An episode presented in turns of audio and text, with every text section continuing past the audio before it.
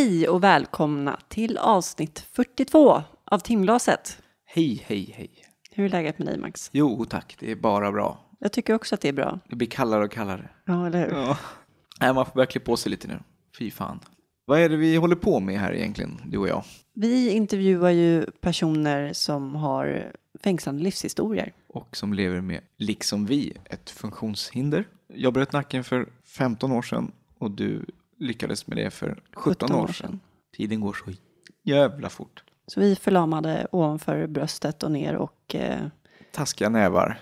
och armar. Och alla de vi intervjuar har ganska mycket olika funktionshinder tycker jag. Ja, vi har försökt variera så gott det går. Det blir ju lite mycket ryggmärgsskadade men det är ju för att vi hänger i den branschen. Typ. Ja. Vad gör du annars? Jag jobbar som filmklippare, klipper tv och film. Du då? Du jobbar som journalist. Ja, webbredaktör för stiftelsen Spinalis. Och sen lite olika frilansuppdrag. Och jag föreläser en hel del. Det tycker jag är jättekul. Hör av er om ni vill ha en föreläsning. Och hur ska de få tag i dig då?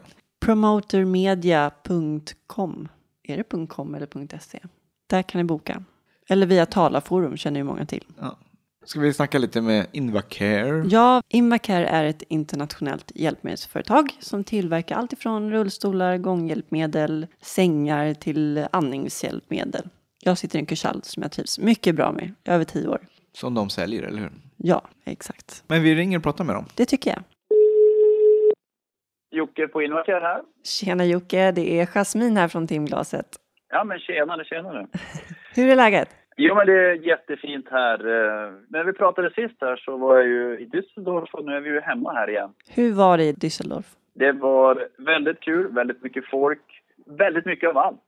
Alltid roligt att träffa. De som sitter i rullstolar, prata med dem, träffa dem. Så det var kul, det är alltid en upplevelse att vara där. Vad har ni på agendan nu efter? Det som har varit senast här var ju Västeråsmässan som var den här veckan. Där också var en hel del folk, men eh, där Kurchal hade en hel del stolar. Väldigt mycket folk som provar våra Kurchal-stolar, men även Invacash, hela sortiment var ju där på mässan. Men väldigt stort intresse av Kurchal-stolarna och, och att få prova andra stolar och, och som ser lite, som är inte lika vanliga i Sverige som, de, eh, som Kurchal är eh, ute i Europa till exempel. Men intresset är alltid stort. Det kan jag tänka mig.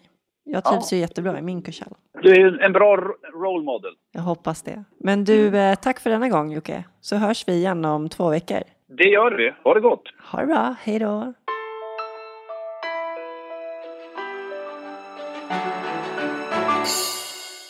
Idag träffar vi Felicia. Hon skadade sig i en mopedolycka när hon bara var 17 år för fem år sedan och eh, blev tvungen att amputera bägge benen. Hon har varit en hästtjej hela livet och eh, Är väl fortfarande en hästtjej? är fortfarande. Idag är hon para, fan hette det nu då? Pararyttare? och tävlar. Det tog inte lång tid förrän hon satte sig uppe på hästen igen och eh, tävlar idag Mm. i dressyr. Coolt. Ja, men det är väl lika bra att vi sätter igång och snackar med Felicia. Det tycker jag. Här kommer Felicia.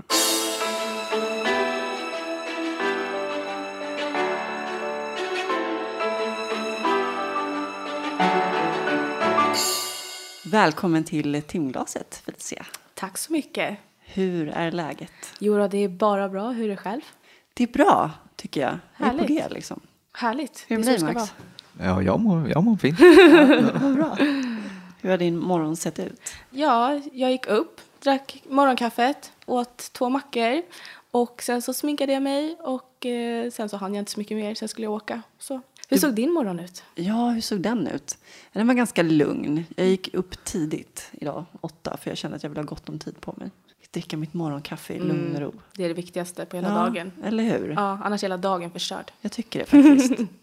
hur ser dina morgonrutiner ut, Max? Gick du upp tidigt klockan åtta? Ja. Ja, jag gick upp kvart över sex. ja. Ja. Oj, jäklar. Och sen för att jag skulle göra det här så gick jag direkt till jobbet. Så jag var från jobbet lite väldigt På tidigt. alerten alltså. Och så kom jag tillbaka hit nu. Men måste du också börja med en kopp kaffe liksom? Jag dricker te. Vadå för te? Svart jävla te. Jag vet inte. Ja. Du bor i Bålsta. Ja, Lilla Båstad. Hur lång tid tar det att ta sig hit? Ja, jag trodde att det skulle ta jättelång tid, men det tog ju bara 40 minuter med taxi. Så jag stod ju här utanför och väntade. Och Ja, verkligen. bara, "Ha, vad gör jag nu då? Stod där redan Ja, ja. liksom. Men hellre för tidigt än för sent. Jag hatar att vara försenad. Mm. Jag håller med. Det är vidrigt. Ja, det är det värsta som finns. Jag tycker inte om andra är det heller så. Är du född och uppvuxen i Bålsta eller? Ja, alltid bott där. Eh, Förutom min pappa bodde ett litet tag inne i Stockholm, men förutom det så har det bara varit Bålsta. På ni hus? Ja, eller ja, jag har bott i hus i stort sett hela min uppväxt. Men just nu bor jag själv i en lägenhet då. Mm. Var ligger Bålsta för oss som inte vet? Det ligger väl, eh, vad ska man Norr säga? om Stockholm, va? Ja, man kan säga lite grann typ mellan Enköping, Uppsala och Stockholm där lite grann. Ligger vi mitt i. Min eh, ena personliga assistent bor i Bålsta. Det är en lång resväg. Ja, verkligen. De pendlar. Ja, men de jobbar ju varannan dag. Så att, mm, det är lång väg. Min syrra bodde där i åtta år i ett hus ute i skogen. Men inte längre. Nej, kanske tröttnade på det. Ja, precis. Hur har din uppväxt sett ut? Ja, jag har nog levt ett ganska, jag har haft en ganska normal uppväxt skulle jag nog säga. Har alltid varit en ganska självständig tjej och alltid varit sån här, jag vill göra det jag vill göra. Men förutom det så, ja, jag vet inte riktigt. Jag, Hur ser din familj ut? eh, jag har mamma, pappa och en bror och en syster. Och nu har jag även en bonuspappa och en bonussyster. Så att, eh, ja, ett normalt liv har jag väl levt sådär. När jag var liten så, ja, jag började rida när jag var tre till exempel. Det är ju väldigt tidigt. Ja, det var det ganska. Det var så här, lite ponnyridskola sådär. Det var väl mest att man satt där på hästarna så fick folk leda runt en sådär första året. Men ja, jag red ganska, ganska bra tag. Tio år red jag. Ja, Och det är sen lång så- tid. Ja, och sen förutom det så har jag spelat handboll och jag dansat och sådär. Så att lite allt möjligt sådär. Vad dansade du? Det var jazz och showdance mest sådär. Så det var lite blandat med andra stilar också, men mest det. Vad tyckte du om att, eller vad tycker du om att göra på fritiden? Jag har ju mina hästar som jag åker ut till varje dag. Och förutom det så tycker jag om att titta på serier och läsa böcker och umgås med kompisar, går ut lite och sånt där. Så att ganska normala saker egentligen. Hur gick det i skolan? Ja, det, nej, nej, men det gick bra. Jag gick ut med ganska bra betyg i grundskolan och sådär. Jag var kanske inte överambitiös, men jag hade ju kanske genomsnitt VG sådär. Och eh, det gick ändå, i gymnasiet gick det också bra. De två sista åren i gymnasiet var jag ju väldigt trött av vissa skäl, så att då kanske det inte gick lika bra i skolan. Men jag tog mig igenom skolan i alla fall då, så det är jag jättenöjd över. Vad är favoritämnet? Jag tror jag tyckte om engelska väldigt mycket. Alltid läst mycket på engelska och skrivit på engelska och sådär. Så att det är nog favoriten tror jag. Men sen första året i gymnasiet, det var då du råkade ut för en olycka. Ja, det var första dagen på sommarlovet efter första året då. Okej. Så det förändrade ju ganska mycket. 13 juni 2011. precis. Du eh, körde moped med din kompis. Ja, precis. Jag hade en kompis bak på. Berätta vad som Ja, hände. jag och min kompis var på väg ut till en annan kompis och så kom vi fram till en korsning. Och i den här korsningen så är det väldigt dåligt sikt, speciellt med bilarna som kommer från vänster ser man inte riktigt för det är en svacka där. Eh, Så jag kom fram till den här korsningen och eh, jag ser ingen bil så jag väljer att svänga ut på den här vägen då. Och då kommer det en låg sportbil som kör, uppskattat ungefär 120 kilometer i timmen, som kör rätt in i oss då. Och eh, ja, det gav ganska förödande konsekvenser. Eh, För er båda? Eller? Eh, nej, för, för min kompis gick det ändå ganska bra. Hon, hon kastades ner i diket och jag tror hon bröt ena foten och fick, hon fick ju liksom sår och sådana saker. Men det gick ändå väldigt bra, vilket jag idag är väldigt glad för eftersom det ändå var jag som körde mopeden. Man kände ändå ett visst ansvar sådär. Men jag var ju den som fick ta värsta smällen då. Vad hände med dig? Ja, för det första så vet man inte riktigt för jag blev påkörd, överkörd, kastades över bil. Man vet inte riktigt vad det var som hände.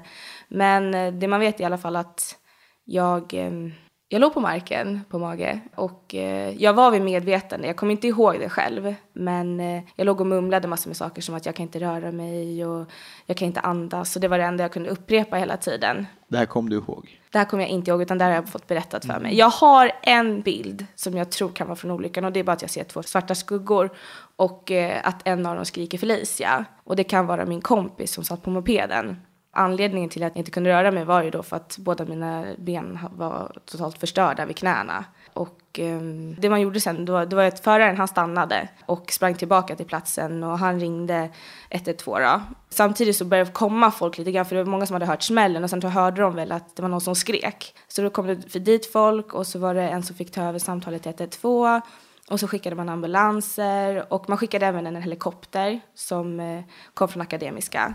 Och eh, efter ett tag så kom ambulanserna och sen kom helikoptern. Jag tror att en av piloterna, redan från luften så sa han bara liksom, till sina kollegor det här kommer bli jävligt tufft.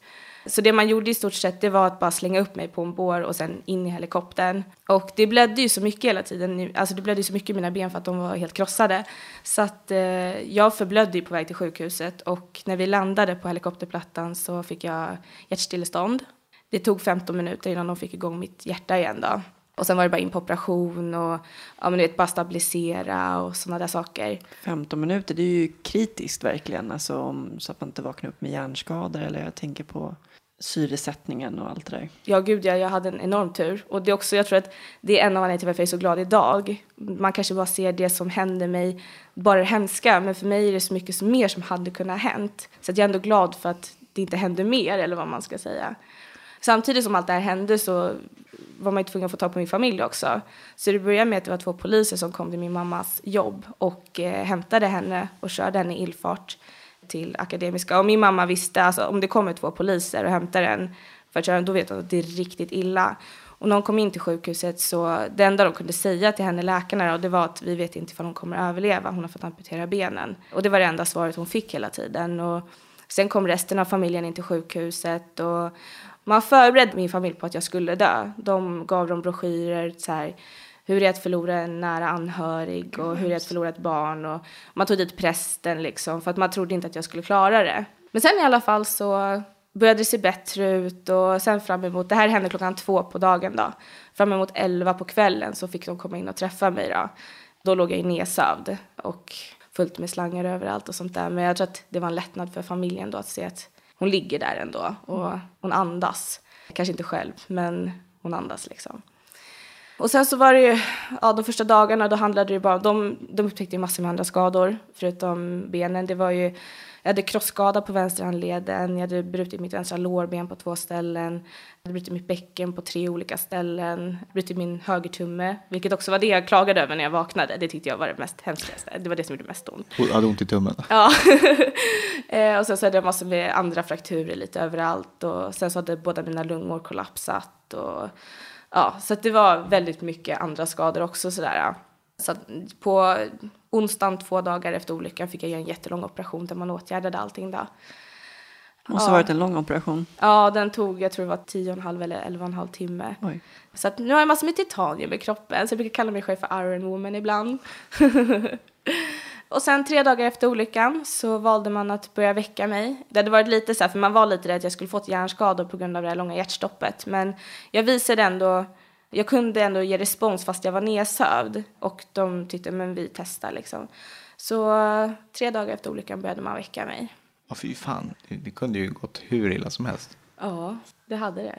Har du några minnesbilder innan de väckte dig? Så, har du några minnesbilder då från när du låg där och svävade mellan liv och död? Inte vad jag kan komma på. Jag Ingen vet att... så här tunnel eller någonting? Nej, det var det jag sa så att typ när jag vaknat. Så här, jag bara, jag såg inte något jävla ljus i någon jävla tunnel. Jag var skitförbannad. Jag, jag var också det, det faktiskt. Vadå, ville du också ha en Ja, men jag ville ju se en massa döda människor och sådär. Det jag göra. Så jag kommer ihåg att när jag låg där, då var jag så här, men kom igen nu. Visa er liksom. Jag är redo, jag är inte rädd. Men alltså 120 kilometer i timmen, det är ju det är en ganska ordentlig smäll. Ja. Alltså du måste ha blivit överkörd.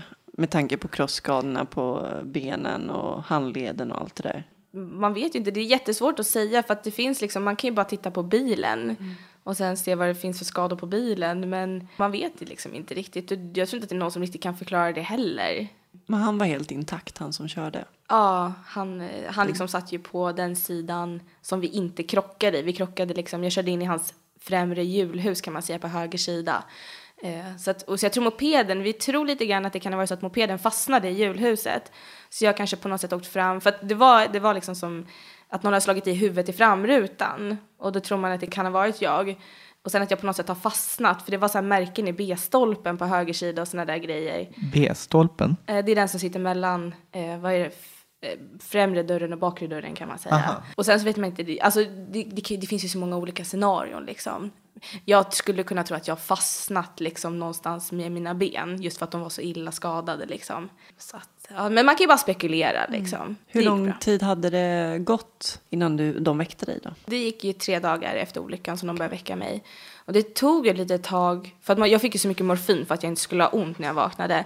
Så att första dagarna kommer jag inte ihåg så mycket, jag har lite så här korta sekvenser mest. Jag var ju så här, jag somnade, jag vaknade, jag somnade, jag vaknade, det var liksom hela tiden. Det enda som jag egentligen kommer ihåg från Siva det är att jag, jag var konstant, jag, jag ville ha vatten och jag fick inte dricka och jag var så jävla förbannad på de där jävla sjuksköterskorna. Jag bara, varför får jag inte mitt vatten för? Nej, då skulle jag ha en sån här grej som jag fick tugga på som var lite blöt liksom. Det Jag där är vidrigt. Ja, man bara seriöst.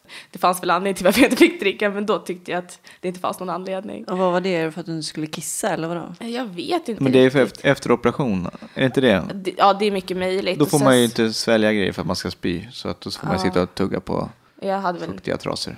jag hade väl någon sån här tror jag också så jag fick väl så här mat intra, intravenöst eller Ah, ja, något sånt där. Jag är inte så jätteinsatt. Och sen så kommer jag också ihåg, det var en gång, det var en kirurg som skulle komma och titta på min tumme på lördagen. Och det kommer jag också ihåg, han var över två timmar försenad. Och jag bara, jag var så jävla arg. Och jag bara, mitt dag kommer snart. Då dissade jag honom. Jag bara, då kan han gå härifrån. jag var så himla arg. Vem tror han att han är liksom? Men hur tänkte du då där när du vaknade upp? Jag har läst lite i mina journaler och eh, eftersom jag inte kommer ihåg så mycket där de första dagarna men det verkar som att först så hade jag jättemycket panik och man var väl ganska chockad liksom. Men det är så kul för att när jag läste min journal bara för några månader sedan så hittade jag en sak som jag sagt till min psykolog eller vad man ska säga min kurator som var där. Och det hade jag sagt så här på lördagen där, ja det är tråkigt det som har hänt men det finns de som har det mycket värre. Så jag tycker ändå Sa på något... du det? Ja, jag sa det. Och då kan jag ändå på något sätt känna att jag redan hade bestämt mig redan lite från början hur jag skulle hantera hela det här äh, cirkusen eller vad man ska säga. Men förlåt, var dina ben amputerade då? Ja, När du vaknade vid, efter Ja. tre dagar? Ja. och båda mina armar var typ helt Och bara, det kunde ha varit värre. Ja. Ja. Men jag tror att det var lite grann, de, de sa ju, de berättade för mig att jag hade alltså så fort jag började vakna så berättade de så här, du amputerade benen, men du dog men du kom tillbaka. Så jag tror för mig var det liksom så här, ja, jag kunde vara död. Jag hade ändå väldigt tur för jag skadade inte ryggen. Alltså det var så mycket grejer som jag ändå hade tur med i all den här oturen. Så jag tror på något sätt ändå att det var därifrån det kom. Men det var ju sen någon vecka efter, en och en halv vecka efter kanske, som jag fick ett totalt breakdown och bara grät och var jätteförbannad och arg på hela världen. För jag fattar inte, varför hade det här hänt mig av alla människor? Alltså så att det, det var inte så att det bara var liksom rosor och sånt så fort jag vaknade utan det var ju liksom Det är en helt naturlig reaktion. Ja, det var en av de hemskaste känslor jag någonsin haft tror jag. Att man upptäcker att något sånt här har hänt liksom och förstår. För att i början tänkte man så här, men det här är bara en dröm. Jag vet inte, jag tänkte så här, jag bara, jag drömmer, jag kommer vakna. Jag vet inte, jag tänkte lite grann så. Men eh, det gjorde jag inte. Så det delar vi nog också med dig. att Man var nog jäkligt förbannad på livet och tyckte att det var orättvist. Jag känner nog också så. Jag var liksom alltid en positiv och person och glad människa. Och varför, jag behövde inte det här för att inse, inse någon slags mening med livet. Liksom.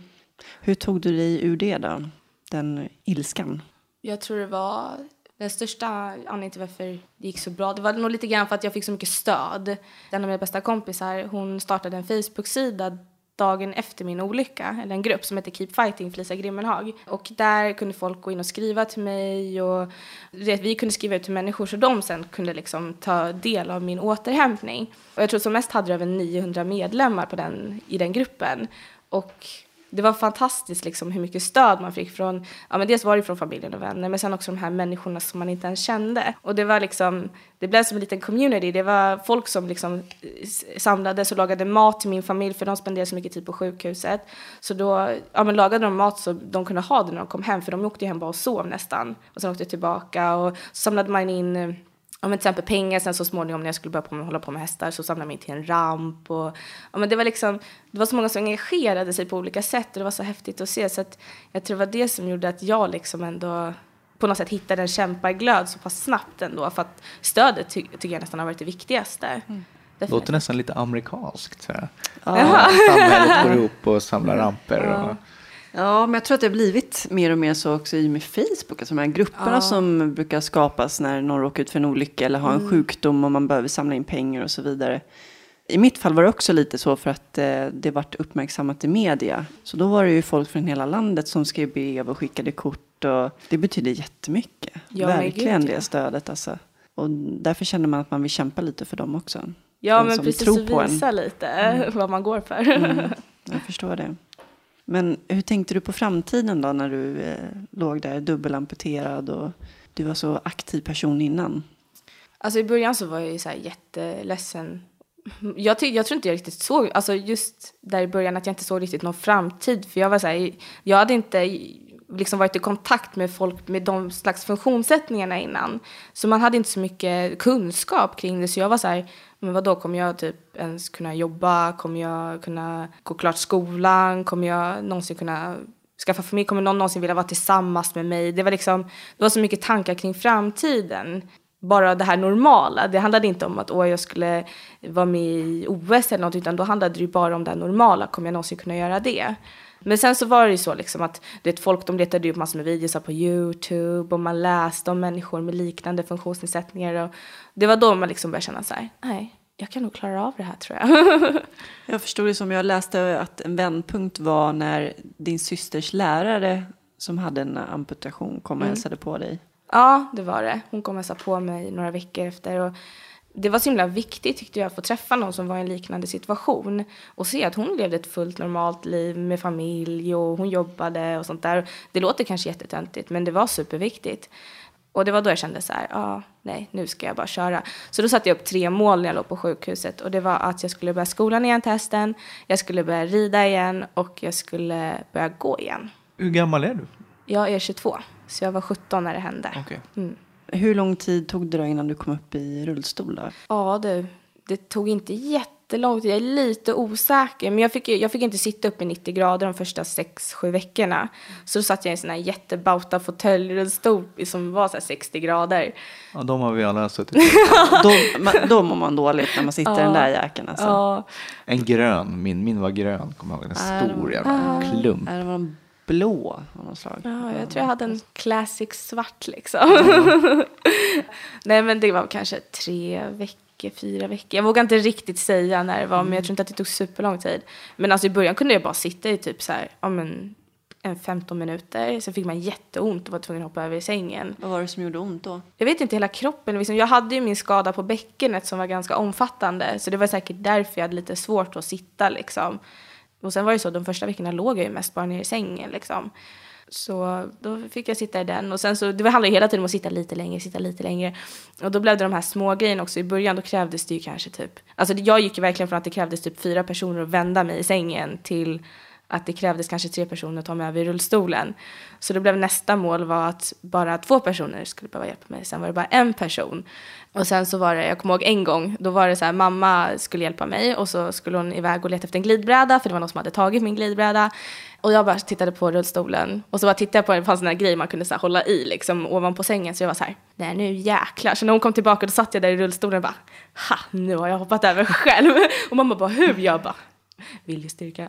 Ja. Så det var så här, också så här goal typ. Häftigt. Ja, det är lite kul nu när man pratar om det för man har glömt bort sådana grejer lite grann. Att det De här faktiskt... små stegen liksom som Ja. gjorde en mer och mer självständig. Mm. Men eh, kan du beskriva din funktionsnedsättning? Jag är dubbelt lårbensamputerad då, så att jag har ett ganska kort stump på höger sida och sen så är jag amputerad precis ovanför knät på vänster. Då. Och sen har jag lite funktionsnedsättning i min vänstra handled men det är inte jättemärkbart. Men du pratade om att eh, ett av målen var att kunna gå. Mm. Ehm, Hur går det? No pun intended. Nej men det, eh, jag, just nu, jag har faktiskt lagt lite proteserna på hyllan. Det är väldigt svårt att gå. Jag är väldigt impad av de som går med proteser. För mig är det lite grann så här, jag tycker det går väldigt sakta. Eh, jag är väldigt klumpig i dem. Jag känner mig inte alls lika rörlig i dem. Så att för mig blev det lite grann så att de blev bara jobbiga liksom. Så att det kändes lite grann som när man så här, att proteserna var en grej att man skulle vara lite normal. mm, normaliseras. Liksom. Ja, så att det liksom har varit en grej man har kämpat det. Fast jag kände liksom ganska ändå hyfsat tidigt att det här kanske inte är någonting för mig egentligen så. Men det har ändå varit kul att gå. Alltså det är så här eh, helt nytt sätt att gå på liksom. Men jag är väldigt imponerad av de som går varje dag med proteser. Jo, men det är väl en övervägning det där. Sen beror det väl på hur Mm. pass känsliga jag kan tänka mig stumparna är. Liksom, om Ja. Hur tunn hud man har och så vidare. Hur mycket skavsår man får. Och... Precis, och sen så är det ju det är så individuellt också för det beror på lite grann hur högt amputerad man är och lite grann om man till exempel har knäna kvar då kanske det är lättare att gå. Eller om jag hade haft ett knä kvar kanske det hade varit lättare att gå. Det där är ju så svårt att säga liksom. Men ja, för mig har inte det riktigt varit den grejen för mig. Hur liksom. ser eh, en sån protes ut? Eller liksom, jag menar när det är dubbelt. Då är det ju knäled på båda. Okej. Så att det är jättesvårt Ja, att det hålla måste ju vara balansen. jätte, jättesvårt alltså. Ja, jag är väldigt impad över de som går med två protesknän, seriöst. Är det de som gör det? Ja, det finns faktiskt de som gör det. Riktigt imponerande faktiskt. För ingen Ja, jag har nog inte sett, inte dubbel Sharzad eh, ja, det var under knäna. var under knäna. ja. Det finns ju, vet han, Kristoffer Linde gör ju det. Mm. Vet du vem det är? Nej. Han är så här trippelamputerad. Han är dubbelt- Trippelamputerad. Han är tri- dub- dubbelt lår och ena armen. Jättecool grabb. Han får ni kolla upp sen. Mm. Hur gick det för chauffören?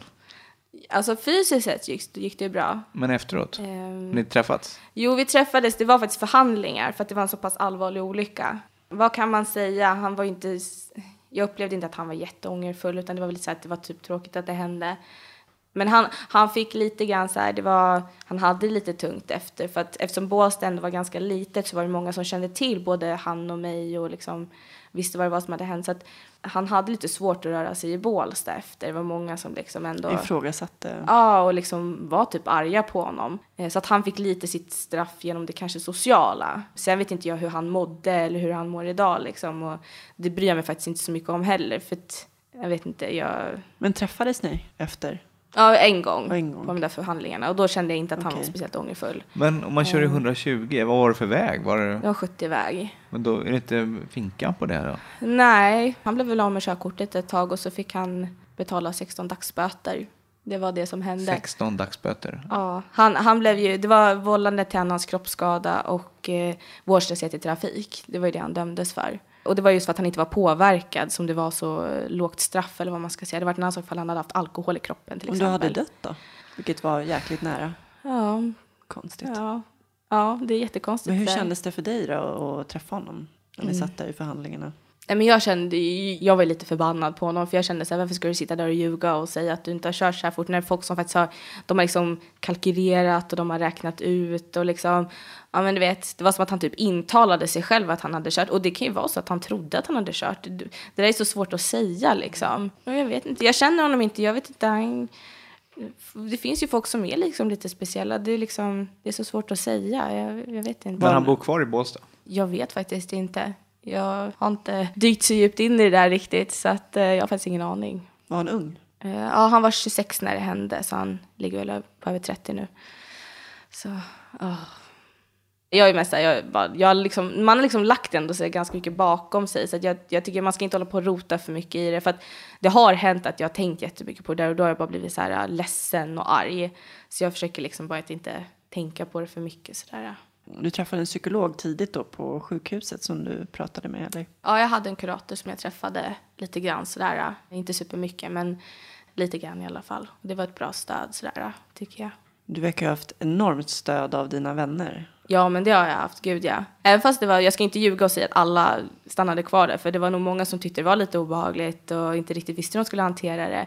Men jag har också haft fantastiska vänner som har stannat kvar där och ja, men liksom har varit så här, de har liksom, i början då kunde jag vara lite så här, men jag vill inte gå ut och jag vill inte göra det här. För att man var väldigt så här medveten om att man satt i rullstol. Och de var så här, nej nu jäklar, nu ska vi ut och nu ska vi, det var liksom de tvingade ut mig och så här, efterhand så är jag så himla glad att de gjorde det. För det, det behövde jag tror jag. Ja, absolut. Det är väl man ofta så. behöver en Mm. Men hur var det att komma tillbaka till skolan sen då? Och det var helt fantastiskt. Även fast jag, jag, jag fick lite anpassad studiegång. Eh, och jag sov ganska mycket eftersom man hela tiden, jag menar man läker ju liksom. För jag började ju bara tio veckor efter olyckan. Oj, Eh, bara för att jag var så här, jag ska. det var ändå liksom så en liten grann seger sådär. Och alla var ju liksom jättesuperhjälpsamma och hjälpte till med olika saker och sådär. Var skolan anpassad? Ja, skolan var väldigt bra anpassad. Det, var en ganska, det är en ganska stor skola. Det var Sankt Eriks gymnasium inne på Kungsholmen. Alltså du pendlar från Båstad? Mm, det gjorde jag. teaterlinje. Ja, en liten teaterapa i allt.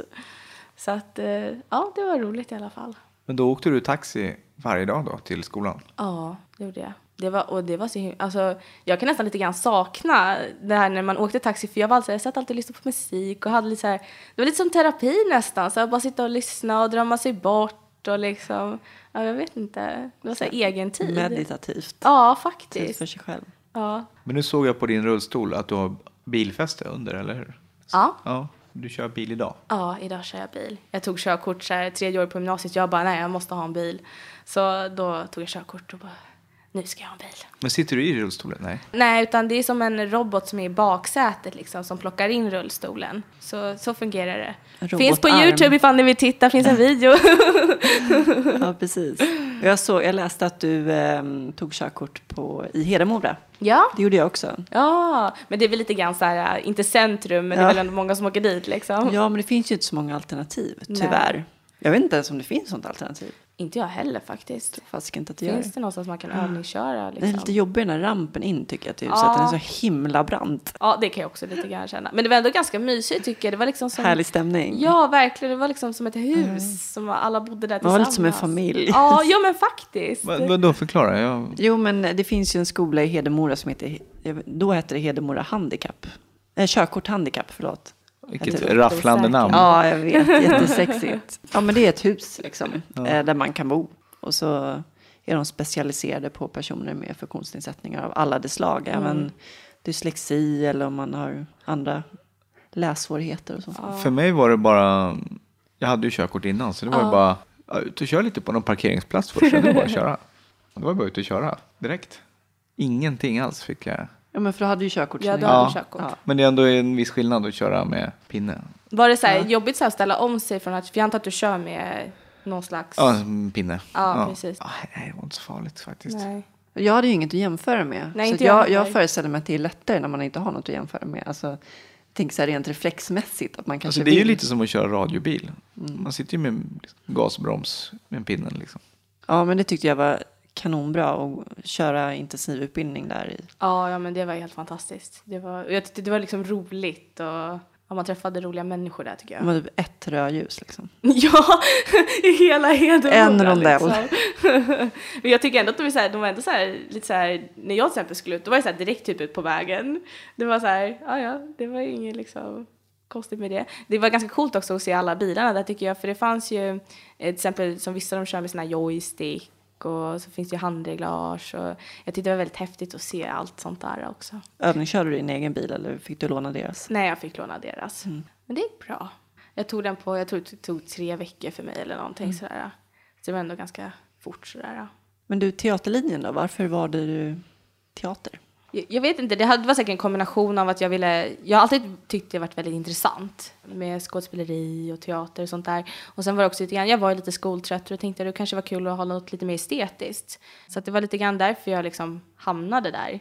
Och sen så tycker jag bara att just estetmänniskor är väldigt sköna liksom. Så att eh, jag trivdes väldigt bra där. Det var väldigt rolig, en väldigt rolig linje. Man fick lära sig väldigt mycket. Och jag tycker också sådana där grejer som att stå på scen och sånt, sånt kan man ta med sig på andra sätt också. Till exempel när man pratar inför människor och sånt där. Bara sättet hur man pratar på. Så att eh, det har varit väldigt givande att gå den linjen. Hur snabbt efteråt eh, satte du dig på hästen igen? Ja, du, jag, jag tror jag, i samma veva som jag började skolan där, så nio, tio veckor efter satt jag på hästen första gången. Var du ihopläkt på så kort tid? Det är lite oklart. alltså de lagade, de satte ihop med ganska mycket med titanium. Ja, jag vet inte, ifall jag kanske skulle suttit på hästen. Eh, men jag skrittade liksom bara runt, jag höll mig i sadeln typ och så bara ledde de runt mig. Så att det var ju inte att det var så här, vad ska man säga, jättedramatiskt så ändå. Men det var riktigt häftigt. Det var egentligen inte meningen att jag skulle rida utan det var så här, mina syskon skulle åka ut och rida den där hästen. För jag visste att jag skulle få rida den så småningom. Och men så skulle de få åka ut och rida den. Och så red de den och så bara satt jag där och tittade och så tittade jag på min mamma. Och så sa jag, mamma jag ska upp på hästen. Och hon bara tittade på mig och skrattade lite så här. Och så sa jag bara, mamma jag ska upp på hästen. Hon bara, okej, ja, ja, hur gör vi det här då? Så att det, det tog nog väldigt lång tid att få upp mig på hästen. Men jag satt där på hästen i alla fall och skrittade runt där och var jätterädd men också jättelycklig. Det var också så här goal liksom, att nu har jag nått det, nu har jag suttit på hästen. Hur kommer du upp på hästen? Idag använder jag en hemmabyggd ramp som jag tar mig på själv. Men då hade jag folk som bar upp mig liksom och fick typ knuffa upp mig. Och så gick det folk på båda sidorna om hästen liksom för att se till så att jag inte ramlade. Och då använde jag den där rampen då. Och då undrar man ju hur det går utan ben. För att man, jag menar, man föreställer sig att man styr ganska mycket med benen också. Ja, det gör man nog. Alltså, det är ju definitivt svårare att rida utan ben, det ska jag inte sticka under solen med. Men alltså, jag tycker ändå att hästarna är väldigt, de, de anpassar sig väldigt fint liksom. De är liksom Visst, det kan vara lite så konstigt. De bara, vänta, jag förstår inte, jag fattar inte riktigt vad du vill. Men sen efter ett tag så brukar det vara så här, ja, ja, okej, okay, då gör jag det här då.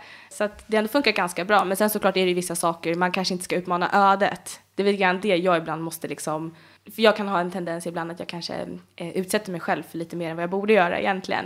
Så att ibland så får man liksom bara, okej okay, Felicia, du kanske inte ska göra det här idag. Kanske om typ tio år, men inte idag.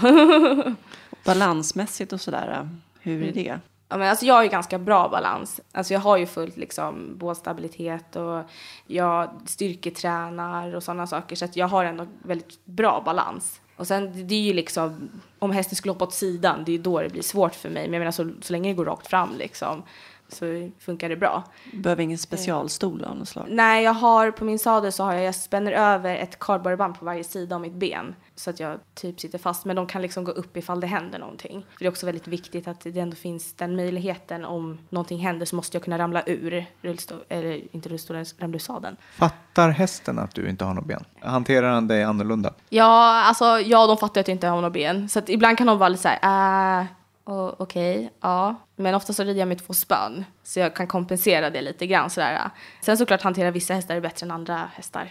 Det där är ju jätteindividuellt liksom. Det är precis som människor. Så att, ja.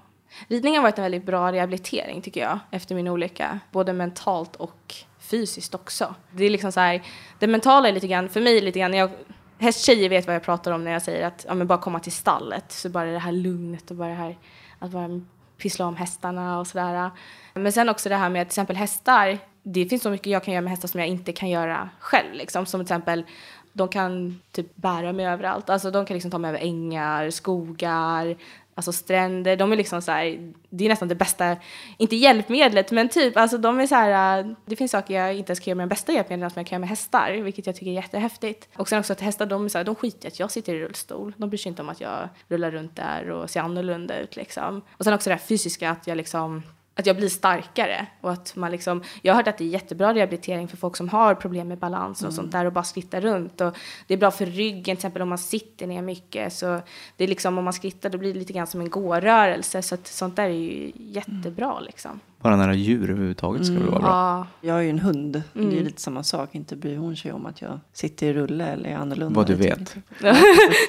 hon bara, alltså really?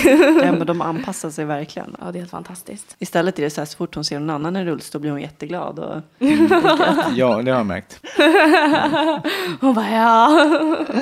Känner sig hemma liksom. Men du är ju en så kallad pararyttare. Mm. Och eh, du eh, rider dressyr Ja, precis. Mm. Vad är en pararyttare? En pararyttare det är en ryttare som rider med en eh, fysisk funktionsnedsättning. Då.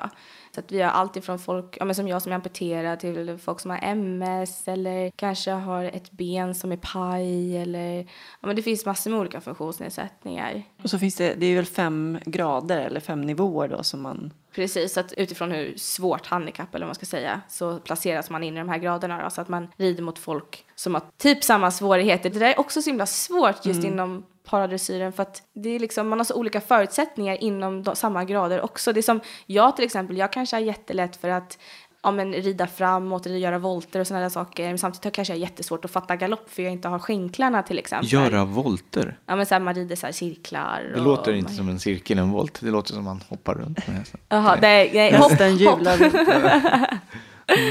nej det gör vi inte. Nej. Uh, nej men så att, ja. Nej, det där är Vilken nivå har du då? Jag är en grad 2, så att det finns 1A, 1B, 2, 3, 4. Så att jag rider liksom i mitten kan man säga. Är fyra de som är mest handikappade? Det är de som är minst mm. handikappade eller vad man ska säga. Så att då har de ju utformat programmen utifrån hur mycket de klarar av. Så att de som rider grad 4, de rider ju väldigt avancerat ändå. Eh, Medan de som kanske rider till exempel i 1A, de skrittar bara runt liksom, de travar inte. Så att det är jätteindividuellt. Finns det med i Paralympics? Ja, det är, jag mm. tror att det är den enda grenen som är med i Paralympics med hästar. Ska du dit? Nej, inte i år. Vi har bara en ryttare som åker i år, då, för vi kvalade inte in som lag. Nu säger jag vi, jag är inte med i landslaget, men jag menar pararyttarna liksom. Men jag, jag läste att du kvalade in till SM på din första tävling. Ja, det var lite så här uh, chock. Vi, vi, fattade först inte att jag hade gjort det förrän det var någon som skrev så här uh, av pararyttarna som skrev så här, ja men Felicia kan rida SM nu. Så vi bara, Jaha, vad roligt. Hur kändes det? Det måste varit häftigt. Ja, det var ganska coolt. Med tanke på att jag kvalade in till en, vad ska man säga, normal tävling. Det var alltså det du tävlar var... mot van, vanlisar? Ja, vanlisar. ja, men det gjorde jag. Och det var ändå ganska kul för att det var ändå så här, av 20 starter så kom jag ändå på nionde plats liksom. Så att jag kände mig ändå så här ganska så här, yay! Och hur lång tid efter var det? Efter olyckan? Alltså det var fyra år efter olyckan, men jag hade ju bara haft hästen hemma ett halvår. Så att, så att jag var väldigt nöjd och det hade gått väldigt högt över förväntan kan man säga. Ja, verkligen. Och just dessutom att det var liksom en tävling för icke-funktionsnedsatta eller man ska säga som ja. inte var, mm, det är ju grymt. Ja, då blev man lite så här yes. Hur känner du inför framtiden då? Ska du fortsätta tävla i, i den kategorin också, icke-funktionsnedsatta eller?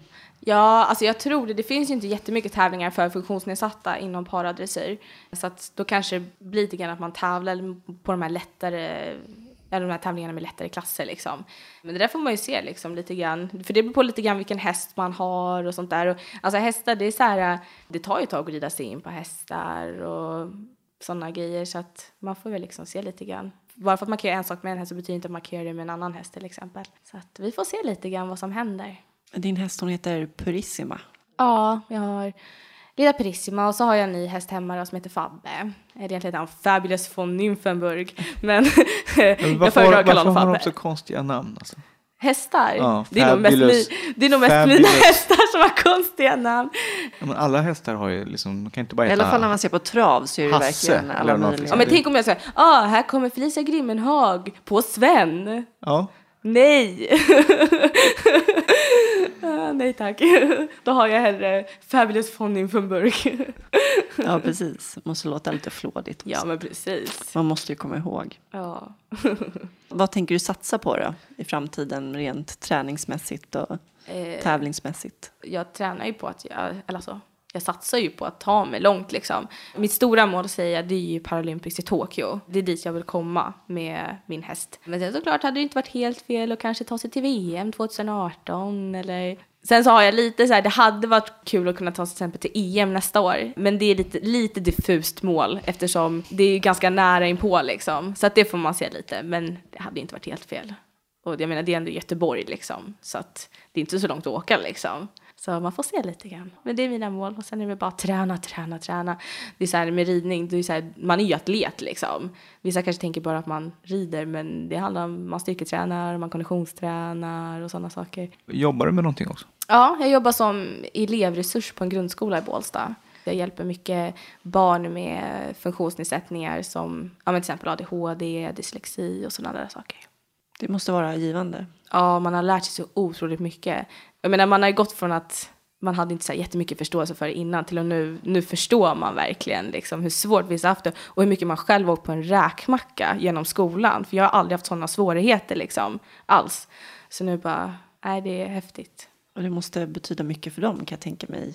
Alltså du måste ju vara en viktig förebild med tanke på dina erfarenheter också. Ja men precis som man ändå vet hur det är att ha det lite tufft i livet liksom. Det mm. tror jag absolut. Sen är det ganska skönt också för att jag, jag jobbar på en relativt liten skola, det är en friskola. Så det är ganska skönt också för att där liksom, där är jag Felicia, där är jag liksom inte tjejen i rullstol och det tycker jag är så himla skönt barnen, de har, liksom, de har accepterat att jag är där och jag är som vem som helst. Liksom. Jag tror det hade varit kanske lite grann en annan sak för man hade jobbat på en större skola liksom, där inte alla kanske riktigt kände en. Så det tycker jag också är skönt att ha en så ganska intim arbetsplats. Liksom. Vad tycker du att du får för bemötande rent generellt? Oj, det där är jätteolika. Jag har aldrig blivit bemött på något så negativt sätt skulle jag säga så. Jag har aldrig fått på det sättet. Men däremot så i början tyckte jag det var jättejobbigt när folk tittade på en. Alltså när man, för att man sitter i rullstol liksom. Jag menar liksom, sen så, jag hoppas att det är ibland för att jag är söt också. men, men liksom så här, alltså, jag tyckte det verkligen var jobbigt när folk tittade för att, och det var ett tag som jag nästan, så här, man fick nästan lite så här torgskräck liksom. För att det är så, jag vet inte. Det är samma sak när man är ute på, till exempel när jag är ute på krogen och sådana där grejer också. Då tittar ju folk, enda gången folk egentligen vågar komma fram, det är när de är typ jättepackade. Då vågar de komma fram och bara, du är så cool eller, åh vad häftigt. Eller ja men du vet, så här, våga fråga grejer. Men i övrigt så tycker jag att i Sverige så är vi lite grann så här att man ska inte göra på ett visst sätt. Och jag tycker, jag tycker det där är säkert individuellt från person till person, men jag tycker det är viktigt att folk får komma fram och fråga. För att om man inte frågar, hur ska man då kunna få veta? Hur ska man då kunna skapa mer kunskap kring allt det här? Hur ska folk förstå liksom? Berättar du också vad som har hänt då? Om de frågar så kan jag berätta vad det är som hänt och då drar jag lite så här kortfattat liksom. Och så, där. så brukar jag alltid säga så här, nu ska ni vara försiktiga i trafiken och kolla alltid åt båda hållen när ni ska gå över vägen liksom. Eh, Och då är det så här, ja, ah, ah, det ska vi. det är oftast barn som kommer fram och frågar. De brukar oftast. På krogen också? Ja, precis. Ja, mm, på krogen. Man skulle kunna tro nästan att det är barn där, vissa. Ja, precis. Jag läste någonstans också att du tyckte att du har blivit en bättre människa efter olyckan. Ja, ja men det, På det vilket tycker sätt?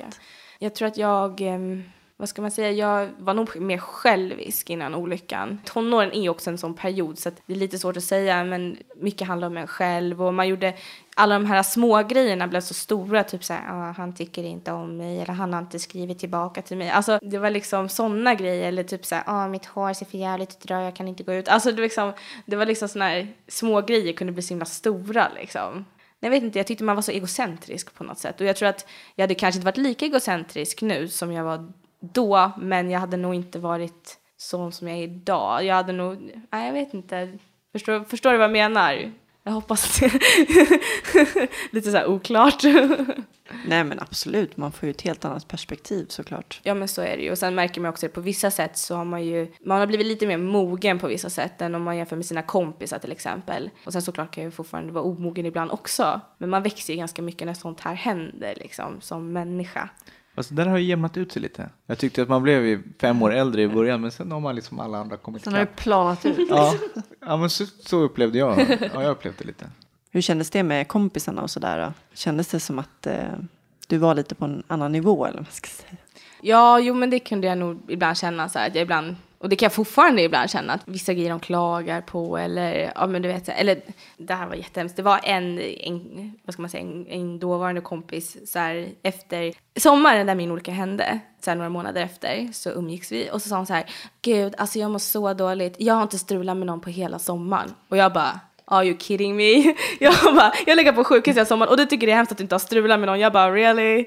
Typ så här, går ifrån. Nej men alltså jag var så här, då blev jag nästan lite arg faktiskt. Och liksom alltså, Ja, Det hade jag också kompisar som kom och beklagade sig över att han inte hade någon lägenhet. Man, lå- och Man då bara- låg man fortfarande där och bara, mm, vad jobbigt för dig. så blir man nästan lite sark- sarkastisk istället. Bara gud, jag tycker så synd om dig. Hur känns det idag då när de kommer med sina problem som kanske inte är samma? nu är det lite mer så här, ja ja, okej, ja. Och samtidigt liksom, alltså jag tror att då handlar det säkert mycket om att jag var i en sån, sån, jag var, inte plats, men jag var i ett sånt skede i mitt liv att det var väldigt liksom tungt med allting. Visst jag kan förstå det, men alltså att det är jobbigt att du inte har strulat med någon på hela sommaren, men alltså jag tycker fortfarande att det är sådana grejer, lite såhär, ja ja, skitsamma. Men det är såklart också, man får, man, man får inte glömma att alla har olika problem och alla har utifrån sina erfarenheter i sina liv. En sak kan vara jättejobbigt för en person medan för en annan person så är det inte alls jobbigt för att man har så olika erfarenheter i livet. Man får inte glömma det heller. Så man kan inte bara klaga på att folk har för mig mindre problem för att det är deras problem, det är deras vardag liksom. Så, ja. Har du eh, någon förebild som har betytt mycket för dig? Ja, det... Jag hade ju, där jag låg på sjukhuset, då var det till exempel, det var någon amerikan, jag kommer inte ihåg vad han hette, men han var så här amputerad. Jag, jag hittar många som har haft samma handikapp eller liknande handikapp, som Kristoffer Linde också såg jag upp till. Och sen en, eh, en tysk ryttare som heter Angelica Trabert, är också en väldigt stor eh, inspirationskälla till mig. Och just, jag tror det är lite grann för att hon håller på med hästar också, hon har lite grann liknande handikapp som jag har. Sen såklart så det kan man bli lite inspirerad av till exempel Aron Andersson som gör alla de här crazy sakerna. Så blir man lite grann så här, ja, jag ska också göra det. Men det, det är också lite så här kul att se liksom att så här, efter olyckan, då har man ju helt ändrat liksom lite grann vilka förebilder man har. Innan då kanske det var så här, ah, typ Christina Aguilera, alltså liksom sådana, nu är det lite mer sådana här, eh, sen så, såklart kan det vara folk med, som inte har funktionsnedsättningar heller, men som gör, som jag, jag tycker det är väldigt inspirerande när folk förverkligar sina liv, eller förverkligar sina drömmar och gör det de vill med sitt liv. Det, det tycker jag är väldigt inspirerande också. Och sen är det människor man kan relatera till också. Definitivt. Så är det ju. Vad gör du idag då? Hur ser ditt liv ut? Du jobbar som elevassistent och Ja. rider. Ja, det är väl typ det jag gör känns det som. jag jobbar, rider, jobbar, rider. Nej, men förutom det så, jag har ju startat ett eget företag förra året. För jag vill komma ut och liksom lite grann föreläsa, kanske det som min olycka, men sen, ja men liksom, vad ska man säga, inspirera och lite grann sådana saker. Så att jag ska väl försöka få igång det också. Det handlar också lite grann om att ha det här normala livet och träffa kompisar och vara lite grann, njuta av livet. Sådär. Det är det jag försöker göra i alla fall. Sen är det de här grejerna man måste träna och man måste... Så att jag skulle inte säga att jag har ett helt fullt normalt liv liksom heller. Har du en kille? Nej, det har jag inte. Så om det är någon som är intresserad, jag skojar. Hur har du känt inför det då, att dejta och träffa? Oj, det har nog varit, det har, varit, har jag haft ett problem med. Eh, jag har haft väldigt svårt att träffa killar. Jag har ganska bra självkänsla och jag är väldigt så här självsäker i vem jag är. Men när det kommer till dating och liksom flörta och sådana grejer, jag tycker det är jättejobbigt, jag har jättesvårt för det.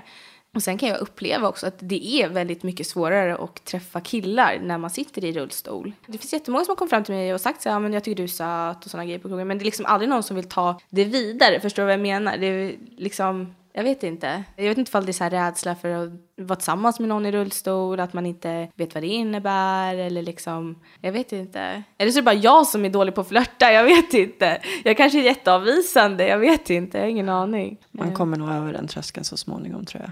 Ja, jo det är mycket möjligt. Men Ja, du är ju för fan gift. då behöver inte du bry dig så mycket om det här längre Nej, men jag vet att jag tyckte det var jobbigt i början. Många kom ju fram just när de, som du beskrev förut, när de var fulla och liksom, då öppnar man upp sig och tycker att det är kul och ska sätta sig i knät och när man står på dansgolvet och dansar så ska de hålla på och ta i rullstolen och Ja, men gud, ja. så det är klart, men jag förstår vad du menar med just att ta nästa steg liksom, Mm. eller liksom Om man sitter på någon datingapp eller liksom, då känns det också som att det är nästan att man måste säga att man sitter i rullstol innan man träffas. Jag kan inte bara komma dit och så sitter jag i rullstol. Det känns som att Surprise! liksom, man bara hej! Alltså, det känns så här på något sätt, inte taskigt, men jag vet inte, det är så här äh, jag vet inte, jag skulle aldrig våga träffa någon utan att säga att jag satt i rullstol. Jag vet inte, men det är kanske är det man ska göra. Man ska lura dit människor så har de ingen val sen. Ja, men det är en balans där, alltså, Ja. det är svårt. Men där, jag tror att det handlar mycket om okunskap också. Jag tror att det är lite så här rädsla för man vet inte liksom vad det innebär med någon som sitter i rullstol. Vilket jag också på något sätt kan förstå för att när jag var yngre så hade inte jag heller den kanske kunskapen. Det handlar ju mycket om att träffa personer också som verkligen inte bryr sig. Som inte ser, alltså det är en klyscha, men som inte ser rullstolen. Men det är ju så det är. Ja men så är det ju liksom också det här att kunna ta att folk tittar och att folk kommer fram och sånt där. Jag märker inte att folk tittar längre. Nej inte jag heller. Jag får nästan lite tunnelseende Ja, när jag är ute. Det kanske är så här försvarsmekanismen eller någonting för att i början var jag jättemedveten och nu är det bara så här bara zoom. När fick du beröm senast? Det var nog igår tror jag. Det var för min ridning tror jag. det gick jättebra med, med min nya häst igår. Då fick jag beröm för att jag var så duktig. Hur mycket rider du? jag rider i stort sett varje dag, minst en häst. Ibland rider jag två hästar. Hur många hästar har du? Två. Har du varit ute och rest någonting efter olyckan? Ja, jag har varit, dels har jag varit på Teneriffa och sen har jag varit i London. London har jag varit flera gånger. Jag är så här lite förälskad så i England överlag. Min moster bor där också. Så att då kan man ibland passa på att åka och på henne också. Jag vet inte, det är en sån underbar stad liksom. Och lättframkomligt med rullstol tycker jag. Fast jag kanske bara var på sådana ställen där det kanske är det, jag vet inte. London är jättebra tycker jag. Ja. Vad gör dig lycklig och vad betyder lycka för dig? Åh oh, gud. alltså jag blir lycklig av mina hästar, min familj och mina vänner. Det är det som gör mig mest lycklig. Och lycka för mig det är lite grann att bara få känna sig älskad tror jag. Det är lite grann lycka för mig. Och sen såklart att man får känna att man lyckas med saker. Om till exempel man får beröm för till exempel min ridning eller någon gång för jag föreläste och någon som kom fram och jag tyckte det var så himla bra liksom. Då blir man också lycklig. Så att lycka för mig är att bli, få känna sig älskad och att få känna att man lyckas liksom. Vad gör dig arg? När någon säger att jag inte kan göra saker, då kan jag bli riktigt förbannad. Då kan jag vara så här, fast, fast det vet jag inte. Det, det har du ingen aning om. Så det kan göra mig lite arg ibland. Och sen lite så här, um, inte ignorans, men lite så här okunskap. Du vet när folk så här, vad ska man säga? Ja men till exempel när folk ifrågasätter utan att liksom ens egentligen ta reda på fakta. Alltså liksom så här bara, men ignorans, är det ett ord? Kan Ja, man säga absolut. det? Ja. Jag bara, det tycker jag, det, det omfattar så mycket liksom där, bara att, ja, jag vet inte, den här okunskapen liksom. Att man inte Ta reda på fakta. Ja, innan du ifrågasätter. Det är som alltså, alla de här diskussionerna som försiggår överallt hela tiden. Och man, man, liksom, man är inte källkritisk för fem öre utan man bara skriver sin åsikt och så är, jätte, så är man jättearg och så bara blir det helt fel. Och så bara, åh, nej jag vet inte. Vad betyder frihet för dig? Att komma fram överallt. nej men, eh, frihet får känna sig som alla andra. Och det, man ska aldrig liksom, att aldrig behöva tänka på att åh, kommer jag in där, jag måste kolla med dem eller ja, men liksom sådana grejer. Eller typ om jag ska följa med mina kompisar på en hemmafest så ja, men kan du kolla ifall det är hiss där. Eller liksom så här, att bara behöva känna så här, att det spelar ingen roll. Alltså, jag är inte begränsad liksom. Det är väl det som är frihet egentligen. Har du blivit diskriminerad någon gång?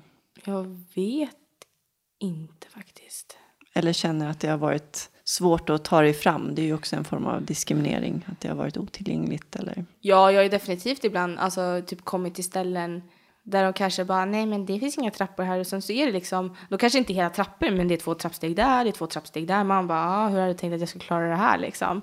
Sen är det så, så, såklart också att jag blivit, jag har blivit nekad att komma in på vissa klubbar till exempel.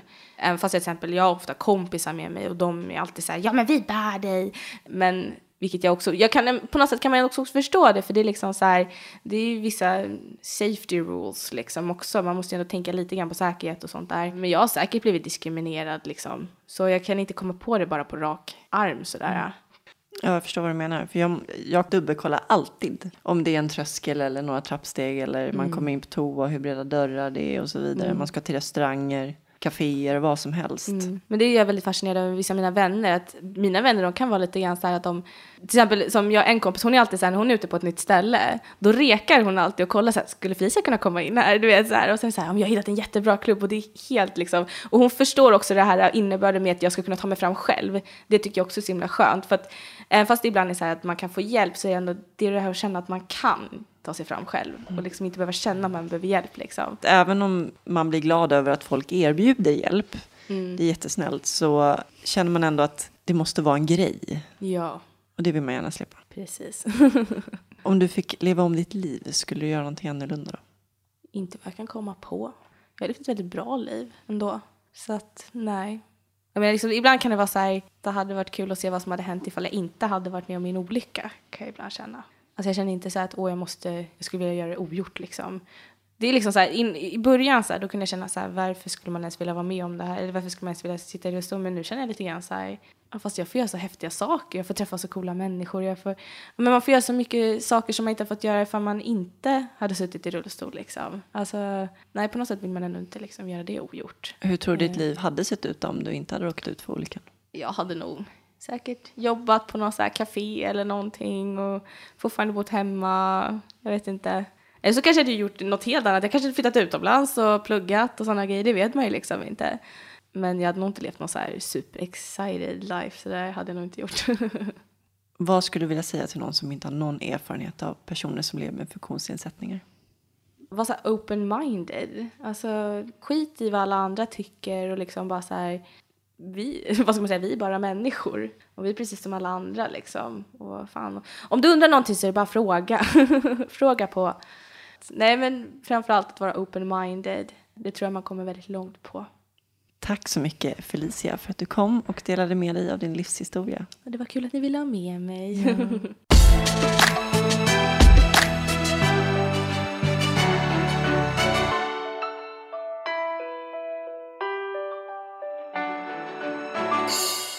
Har du åkt moped? Pappa köpte en moped som jag och min bror åkte ett varv runt tomten på en gång och sa ja, kul. Och sen rörde vi den aldrig mer. Så jag har åkt ett varv runt tomten på moped, ja. Jag kommer ihåg att det var, det var många polare som skaffade mopeder och grejer. Särskilt de som bodde på landsbygden, jag säga. Ja, jag är uppväxt på Lidingö då. Där mm. var det många som hade moped också. Yeah, baby. Ja. För mig var det bara att glömma att skaffa en moped med tanke på att vår ekonomi inte tillät det. Men jag testade en killkompis moped och det gick åt helskotta. På vilket sätt då? Alltså jag tror att jag var 14 då. I Bromma var vi som polare. Och eh, då sa han, ja men här har du, så här gör du med gasen och så här gör du med bromsen. Jag bara, ah, fine liksom. Satte mig på den själv då, då första gången. Och så bara, run, tog i som fasiken i eh, gasen och sen bara fick jag någon blockout och insåg inte att jag höll kvar handen i liksom, det läget i gasen. Så jag bara for iväg och sen var det som ett räcke vid sidan av vägen som jag bara for rakt in i som ett litet dike. Skadade du dig? Och eh, jag klarade mig utan en skråma. Alltså jag slås av ibland hur jäkla många små misstag det är som vi alla har gjort. Ut, in, utom jag då. Ja. Och jag kommer ihåg hur de skrek bara släpp gasen, släpp gasen, du måste ta i med bromsen. Och jag fick bara så här hjärnsläpp, panik. Men det gick ju bra, till skillnad från vissa Ja. andra mopedolyckor. Efter, ja, efter det har jag aldrig mer åkt moped, men det har ju sina förklaringar. Var det långt innan du skadade dig? Ja, det var väl eh, kanske två år. Tänkte direkt på eh, Ja, det var två veckor innan. Så om du hade brutit foten där, då hade du inte kunnat dykt. Men sån bra historia var det inte. Nej. Apropå hästar, har du prövat att rida någon gång? Ja, det har jag gjort. Det var på ett eh, rekryteringsgruppen-läger som jag prövade. Men då hade jag ett sittsår också Aha. i kombination. Men jag prövade ändå. De hjälpte mig. Det var ett jäkla projekt att få upp mig på den där hästen med mina långa lama ben. Var det värt det? En otrolig frihetskänsla. Det var ju första gången man kom ut i skogen utan hinder. För att det var ju liksom hästen som... Ja, ja, det kanske är ett bra hjälpmedel. Och sen tycker jag om djur så att det var mysigt. Har du ridit någon gång Max? Gissa. Tror du att jag har? satt- Nej. Nej. Nej, jag har inte ridit.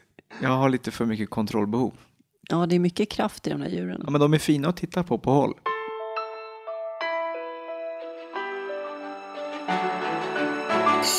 Det här avsnittet görs i samarbete med Invacare. Tack så mycket Invacare Tack så himla mycket. för att ni återigen hjälper oss med detta lilla projekt. Vi har ju en jättefin hemsida. www.timglasetpodd.se.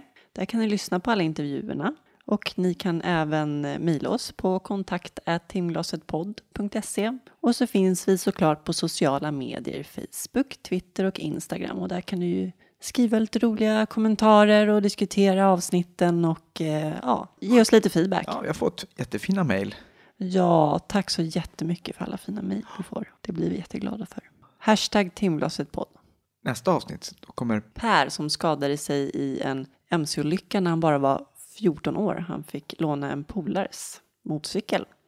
Men det gick åt skogen, rent bokstavligt. Ja, det kan man säga. Eh, det här var 1984, så han har eh, levt med sin skada ett bra tag. Riktig veteran. Han har levt livet som rockmusiker. Han har varit radioreparatör. Han har utbildat sig på KTH och Nu är han ju professor och forskar om massa spännande saker. förmodligen den första ryggmärgsskadade i Sverige. Men mer om honom nästa vecka. Har du nu så himla bra där ute. Ha det bra. Hej då.